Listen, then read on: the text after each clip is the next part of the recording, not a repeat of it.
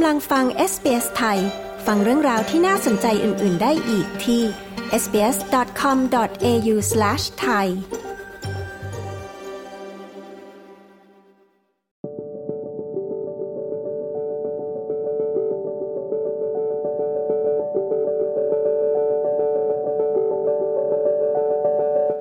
ยานะคะนับว่าเป็นหนึ่งในปัจจัยสี่ เป็นหนึ่งในสิ่งสำคัญที่มนุษย์เราต้องใช้ในการดำเนินชีวิต แล้วการผลิตยาในออสเตรเลียต้องผ่านกระบวนการทดลองและตรวจสอบขนาดไหน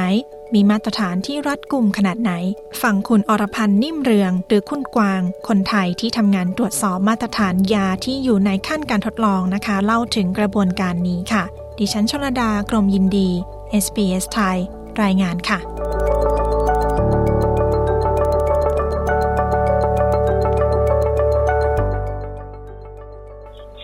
อรพันธ์นิ่มเรืองค่ะ ชื่อเล่นชื่อกวาง ค่ะ คุณกวางทำงานที่ไหนคะอ่าตอนนี้ทำงานอยู่บริษัท PCI อ่า Pharma Service ค่ะ ที่เมลเบิร์นค่ะ ค่ะทำงานในตำแหน่งอะไรคะกวางทำงานอยู่ในตำแหน่ง Quality Associate Documentation นะคะ ก็คืออยู่ภายใต้ Quality Department ค่ะ ตรงนี้นี่คือเป็นบริษัทยาใช่ไหมคะ อยู่ที่ออสเตรเลีย ใช่ค่ะ เป็นบริษัทยาเป็น clinical product ค่ะ เป็น clinical study ค่ะ คุณกวางช่วยอธิบายหน่อยค่ะว่าอ่างานนี้ทำอะไรบ้างคะ ก็คือว่ากวางต้องขอเกริ่นคร่าวๆก่อนนะคะะในการที่เราอยู่ใน pharmaceutical industry เนี่ยบริษัทที่เกี่ยวกับยาเนี่ย ก็จะมีการเข้ามาตรวจสอบจาก government อยู่บ่อยครั้งนะคะ อาจจะเป็นทุก หนึ่งปีหรือทุกๆสองปี ซึ่งอาจจะได้ยินกันมาก่อนแล้วว่าเรียกว่า TGA ก็คือ Therapeutic Good Australia ค่ะ เขาจะเข้ามา inspect เราตรงนี้ ซึ่งมันเป็นเหตุผลว่าทำไม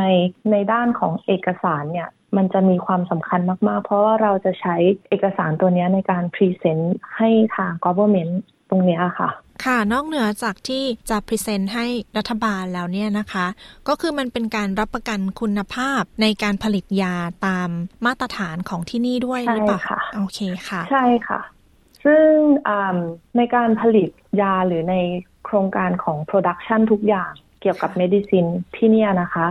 เราก็จะมีเขาเรียกว่า PIC/S ซึ่งเป็นคล้ายๆ กับคู่มือที่เราต้องรู้ว่าเราจะต้องทำยังไงให้ระบบของเรา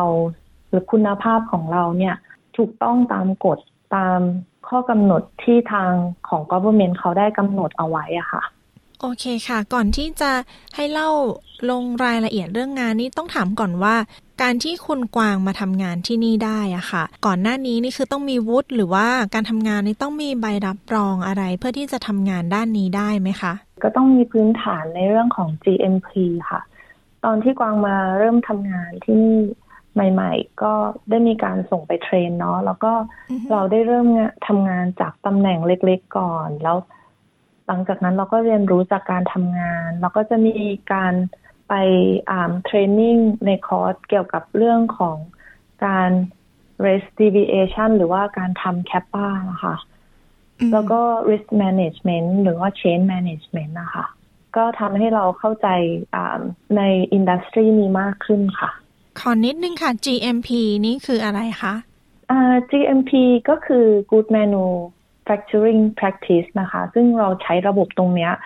เป็นเบสิกในเรื่องของคุณภาพในการผลิตยาค่ะ แล้วในการทำงานเนี่ยค่ะ การรับประกันคุณภาพยาเนี่ยในฝ่ายของเอกสารนี่ต้องทำยังไงบ้างคะ ต้องมีอะไรที่เกี่ยวข้องกับเราบ้าง ก็คือว่าหน้าที่ของกวางเนี่ยนะคะ main หลักก็คือดูแลในเรื่องของการ train เพ ราะว่ามีการกำหนดไว้ว่าใน GMP เนี่ยถ้าเกิดว่าเราไม่ไม่ train หรือไม่ได้รับการ train ก่อนที่เราจะส่งคนมาทำงาน ไม่ว่าจะเป็นตำแหน่งใดก็ตามใน industry เนี่ยเขาจะไม่อนุญาตให้คนคนนั้นทำงาน เพราะว่ามันจะเกิดความเสี่ยงกับผู้บริโภคได้ในที่นี้ก็คือผู้ป่วยอะค่ะ เมนหลักในงานที่กวางรับผิดชอบก็คือดูแลระบบ ซึ่งเป็น Electronic EPQS System อะค่ะ เป็นระบบของ Quality ที่ดูแลเกี่ยวกับเอกสาร เมนหลักก็คือมีหน้าที่เช็คว่าเอกสารทุกอย่างในบริษัท comply with the rule อะค่ะ ก็คือว่า comply กับระบบ GMP อืม ก็คือ make sure ว่าเอกสารที่ผลิตยาของเราเอกสารทุกอย่างที่เกี่ยวกับการทำงานเนี่ย มันเป็นไปตามที่รัฐบาลกำหนดเนาะ ใช่ใช่ค่ะ ถูกต้องค่ะ แล้วการทำงานในสายงานเนี้ยค่ะ คุณกวางหรือว่าคนที่ทำงานในสายงานนี้ต้องมีบุคลิกอะไรเป็นพิเศษไหมครับในการที่จะทำงาน อย่างเช่น อาจจะแบบว่าจับผิดเก่งหรือว่าต้องลงรายละเอียดได้เก่งอะไรงี้ไหมคะ จริงๆไม่ไม่ได้ไม่ได้อยากใช้คำว่าจับผิดแต่จริง ๆ แล้วคือ ใช้คำว่า pay attention to the detail ดีกว่าค่ะ เมนหลักของ quality เนี่ย แล้วก็เราต้อง strict with the rule ด้วย เพราะว่าหนึ่งเรามี rule ที่เราต้อง follow อยู่แล้วใช่ไหมคะ แล้วเราทำอะไรหนึ่งเราต้องมีการจัดเก็บ แล้วก็เราสามารถเป็นระบบที่เราสามารถตรวจสอบได้ เพราะฉะนั้นก็คือเราต้อง pay attention to the detail following the rule นะคะ แล้วก็คือเราต้องมีการปฏิสัมพันธ์กับ department อื่น ๆ ในบริษัท อย่างเช่น production line project manage logistic เป็นต้นนะคะ เพราะเราต้องทำงานกับคนกลุ่มนี้ แล้วเราต้องมีการ encourage เขาให้เข้าใจกฎ แล้วก็ทำตามในสิ่งที่เราพยายามบอก เพราะฉะนั้นทักษะแล้วก็ศิลปะในการพูดก็เป็นสิ่งหนึ่งที่สำคัญด้วยเหมือนกัน ต้องรู้จักการไม่ตึงเกินไป หรือว่ารู้จักคอมโพมิสอย่างเงี้ยค่ะ นอกจากจะต้องมีบุคลิกที่เก่งในเรื่องลงรายละเอียดแล้วเนี่ยนะคะ ก็คือจะต้องมีการพูดคุยกับทุกฝ่ายได้เก่งประนีประนอมเก่งอะไรประมาณนี้นะคะ ใช่ค่ะอย่างนี้นี่ขอถามนิดนึงค่ะ การที่เราเนี่ยเป็นคนไทยเนาะคนไทยส่วนมากก็จะค่อนข้างประนีประนอม ตรงนี้เนี่ยช่วยเราในการทำงานไหมคะ จริงๆอยากจะบอกว่าการที่เราเป็นคนไทยแล้วเราทำงานร่วมกับบริษัทที่ค่อนข้างที่จะเป็นมัลติคัลเจอร์ด้วยนะคะ uh-huh. การที่เราเป็นคนไทยเนี่ยเราสามารถเข้ากับบุคคลในบริษัทค่อนข้างได้ดีเลยค่ะ เพราะคนไทยอะโดยพื้นฐานแล้วคนไทยก็คือยอมรับในความแตกต่างด้วยอะค่ะ อย่างนี้ด้วยความที่เราเนี่ยจะต้องทำให้ทุกคนเนี่ยปฏิบัติตามกฎ แล้วก็ระเบียบหรือข้อกำหนดเนี่ยนะคะ สมมุติค่ะว่าถ้าเกิดมีความผิดพลาดเกิดขึ้นเนี่ยในในระหว่างการทำงานเนี่ยที่บริษัทเนี่ยค่ะ มีมาตรการหรือหลักการยังไงคะในการที่จะแก้ไขเรื่องเนี้ยค่ะ คือถ้าเป็นในส่วนตัวเนื้องานจริง ๆ ถ้าสมมุติว่าเรารู้ว่า เอ้ย คนนี้เขาทำไม่ถูกต้องตามตามกฎหรือว่ามีข้อผิดพลาดเราเห็นแล้วว่าเฮ้ยตรงนี้มันต้องแก้ไข เราจะไม่บอกเขาว่า เออเนี่ย อันเนี้ยผิดนะอยู่ต้องแก้ให้มันถูกกวางจะหลีกเลี่ยงคำว่าผิด แต่กวางจะถามเขาว่า ฉันขอบอกทิปอะไรอยู่หน่อยได้ไหมอยู่พอมีเวลาว่างหรือเปล่า เราจะไม่ไปบอกว่า เนี่ย you make a mistake ซึ่งกวางมีความรู้สึกว่าคำว่ารองคำว่า mistake มันเป็นค่อนข้าง hash meaning อะค่ะ ก็เลยพยายามหลีกเลี่ยงคำนั้น แต่จะบอกว่า ฉันมีทิปจะบอกยูนะ อะไรอย่างเงี้ย เออ ต่อไปเนี้ย ถ้ายูทำอย่างเงี้ย ลองมาทำอย่างนี้ดีไหม แล้วก็จะไม่พยายามไปบอกเขาว่าทำอย่างนี้ดีไหมหรือไม่ดี แต่ว่าด้วยความที่พอเราทำงานในเกี่ยวกับอินดัสทรีนี้ทุกอย่างต้องมีกฎยังมีเรามี work instruction อย่างเงี้ยค่ะ ถ้าเราไปบอกเขาว่า อันเนี้ยคือสิ่งที่เรานำเสนอแล้ว เราก็ให้ความรู้เขากลับไปด้วยตรงที่ว่า you can refer back to this work instruction อย่างเงี้ยค่ะ คือไม่ได้ไปไปจับผิดเขาอย่างเดียวแต่เราเสนอให้เขาด้วย เพราะว่า โดยธรรมชาติเราก็มีความรู้สึกว่าเราทำงานกับคนตั้งแต่ production line ใน quality หรือว่าในระดับ project management จริง ๆ ก็ไม่มีใครอยากให้เราเป็นมีความรู้สึกว่าเฮ้ยเขาทำผิดหรือเขาทำพลาดกวางมองว่า ตรงนั้นอะมันเป็นเป็น error ที่เราสามารถผิดพลาดกันได้ เพราะฉะนั้นเราจะไปบอกเขาว่า เออ ตรงนี้เป็นทิปให้สำหรับเขาอะค่ะ อืม อันนี้ดีมากเลยนะคะ เพราะว่าบางทีเนี่ย บางคนเขาก็รู้สึกว่า เอ้ย มาบอกว่าฉันผิดแบบ offended นิดนึงเนาะ แล้วสำหรับการทำงานราคาที่จะต้องปฏิบัติตามกฎอยู่ตลอด เหมือนเราเนี่ยเป็นคนต้องแบบดูกฎ ดูให้ทุกคนเนี่ยทำตามเนี่ย ตรงนี้เครียดไหมคะในการทำงานกดดันไหมคะก็มองว่างานงานทุกงานอะนะคะ อ่า มันมีความเครียดมีความกดดันแตกต่างกัน แต่ว่า ตอนนี้ขอให้เครดิตก่อนกวางค่อนข้างโชคดีที่กวางมี manager ที่ support กวาง เวลามีปัญหาหรือว่าสมมติตัวเราเอง ในบางเรื่องเราไม่มีความมั่นใจหรือว่าไม่ไม่ได้มีประสบการณ์ทางด้านนี้มาก่อน กวางก็จะถามคำถามจาก manager แล้วคือค่อนข้างที่จะได้รับการ support จากเขาคือเราก็ได้เรียนรู้จากเขาไปด้วยอะค่ะ จากประสบการณ์ของแมเนเจอร์แล้วก็ทางบริษัทก็ มีช่องทางในการเรียนรู้ให้เราหลาย ๆ ทางอย่างเงี้ยค่ะคุณกำลังฟังรายการ SBS ไทยกับดิฉันชลดากรมยินดีนะคะ เรากำลังพูดคุยอยู่กับคุณอรพันธ์นิ่มเรือง หรือคุณกวาง เธอทำงานเป็นผู้ตรวจสอบมาตรฐานยาที่อยู่ระหว่างการทดลองที่ออสเตรเลียค่ะ ตอนนี้มาถึงในขั้นตอนการผลิตยาบ้างแล้วกันค่ะบริษัทที่คุณกวางทำเนี่ยเป็นบริษัทที่กำลังคิดค้น ใช่ไหมคะ ยังไม่ใช่บริษัทที่แบบออกผลิตสู่ ตลาดถูกต้องไหมคะ ใช่ค่ะ ก็คือว่าบริษัทที่กวางทำตอนณตอนนี้นะคะ เป็นบริษัทที่จะมีการได้ฟอร์มูล่ามาผ่านการทำ R&D ก็คือ Research and Development หลังจากนั้น มันจะเป็นขั้นตอนการ Study แล้ว ซึ่งตรงนี้เราก็จะมี Phase 1 Phase 2 Phase 3 ก็คือว่าตรงนี้ค่ะ ก็คือสิ่งที่บริษัทกวางทำก็คือว่ามีการกระจายยาไปให้ผู้ป่วย แล้วเราก็จะมา Study ตรงนี้ว่าตรงนี้มันมี เอฟเฟกตรงไหนบ้าง ยาได้ผลหรือเปล่า ซึ่งก็คือเต็มๆ ก็คือระบบตรงนี้เราเรียกว่า clinical study อะค่ะ แล้วขั้นตอนหลังจากนั้นล่ะคะกว่าที่จะมาเป็นยาได้หนึ่งตัว แต่ณตอนนี้เราอยู่ในระหว่างขั้นตอนในการที่จะทดลองเนี่ยขั้นตอนในการทดลองเนี่ยหลังจากที่มี phase หนึ่ง phase สอง phase สามแล้วมีอะไรหลังจากนั้นต่อไปอีกคะพอเราผ่านขั้นตอนในการ study ตรงนี้แล้วอะแล้วเรารู้ว่าโอเค ยาตัวนี้สามารถ ให้กับผู้ป่วย แล้วรู้ว่าเราไม่เราไม่ได้มีเอฟเฟกกับผู้ป่วยตรงเนี้ยก็คืออ่าลูกค้าของเราเนี่ยนะคะ ก็สามารถเอาฟอร์มูลเลชันตรงเนี้ยเอา formula ของยาเนี่ยค่ะ ไปให้กับ manufacturing ยา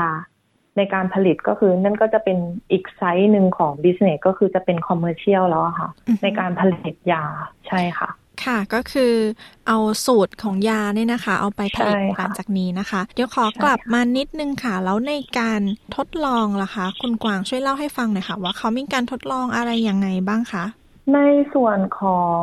บริษัทที่กวางทำเราไม่ได้มีแลบในในบริษัทนะคะ เราก็จะส่งพวก finish product เนี่ยค่ะ ไปยังแลบซึ่งแลบก็จะมีการทดสอบแล้วก็ส่งผลมากับให้กับ project manager อีกทีหนึ่งนะคะ ในการที่เราทำ clinical product เนี่ยนะคะ เราก็จะมี placebo แล้วก็เราก็จะมีเป็น blind study อะค่ะ ซึ่งเราก็จะไม่เปิดเผย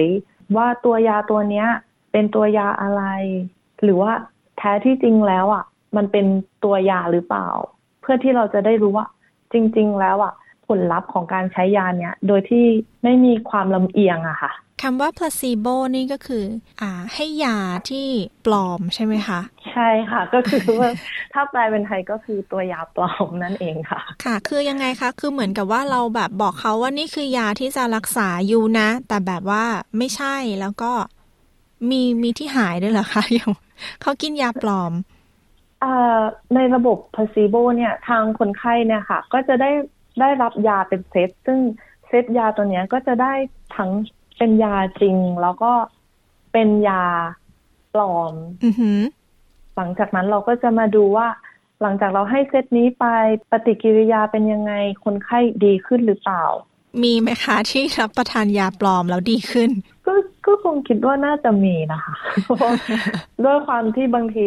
ร่างกายคนเรามันก็อาจจะดีขึ้น เองอะไรอย่างเงี้ยค่ะ อืม แต่บางทีนี่มันก็อาจจะหมายถึงว่าจิตใจเราเนี่ย มันก็เป็นสิ่งที่นำในเรื่องของยาในบางครั้งนะคะ อาจจะมีบางทีที่แบบว่าที่เคยได้ข่าวกันว่า คุณหมอบอกว่าเอออีกสามเดือนยูจะไม่ได้เนาะยูจะไม่หายแล้วล่ะแต่แล้วสุดท้าย คนเราถ้ามีกำลังใจมันก็หายเนาะค่ะ ใช่ค่ะ ค่ะ เพราะว่ายานี่ก็เป็นส่วนหนึ่งในการที่จะรักษานะคะ ใช่ค่ะ สุดท้ายแล้วนะคะ คุณกวางช่วย บอกนิดนึงค่ะว่าการตรวจสอบเรื่องยาของออสเตรเลีย คิดว่ารัดกุมมากน้อยขนาดไหนคะ จากประสบการณ์การทำงานทั้ง commercial product แล้วก็ medicine product กวางคิดว่าประเทศออสเตรเลียมีความน่าเชื่อถือมากค่ะ เพราะว่าเป็นระบบที่สามารถตรวจสอบได้ชัดเจน แล้วก็มีระยะการระยะเวลาในการศึกษาที่ชัดเจน มีกฎระเบียบที่ชัดเจน แล้วก็มีการตรวจสอบเป็นระยะเวลา ซึ่ง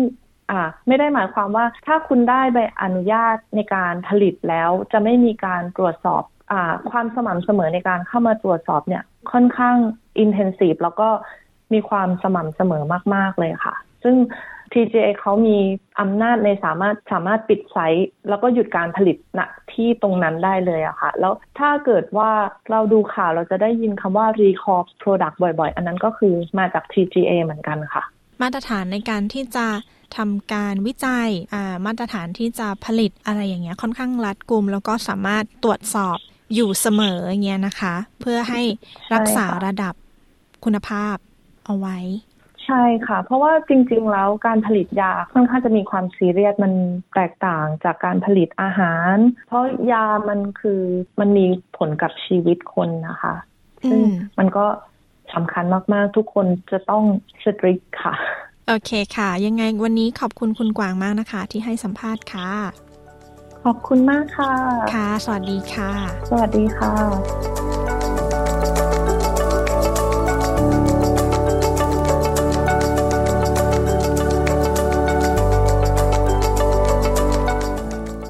ที่จบไปนั้นคือบทสัมภาษณ์ของคุณอรพันธ์นิ่มเรือง คนไทยที่ทำงานตรวจสอบมาตรฐานยา ให้ได้ตามมาตรฐานของการผลิตที่ออสเตรเลียค่ะ ดิฉันชลดากรมยินดี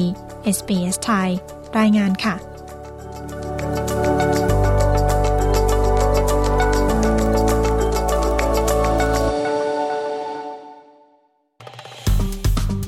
ดไลค์ แชร์ และแสดงความเห็นไป follow SBS ไทยทาง Facebook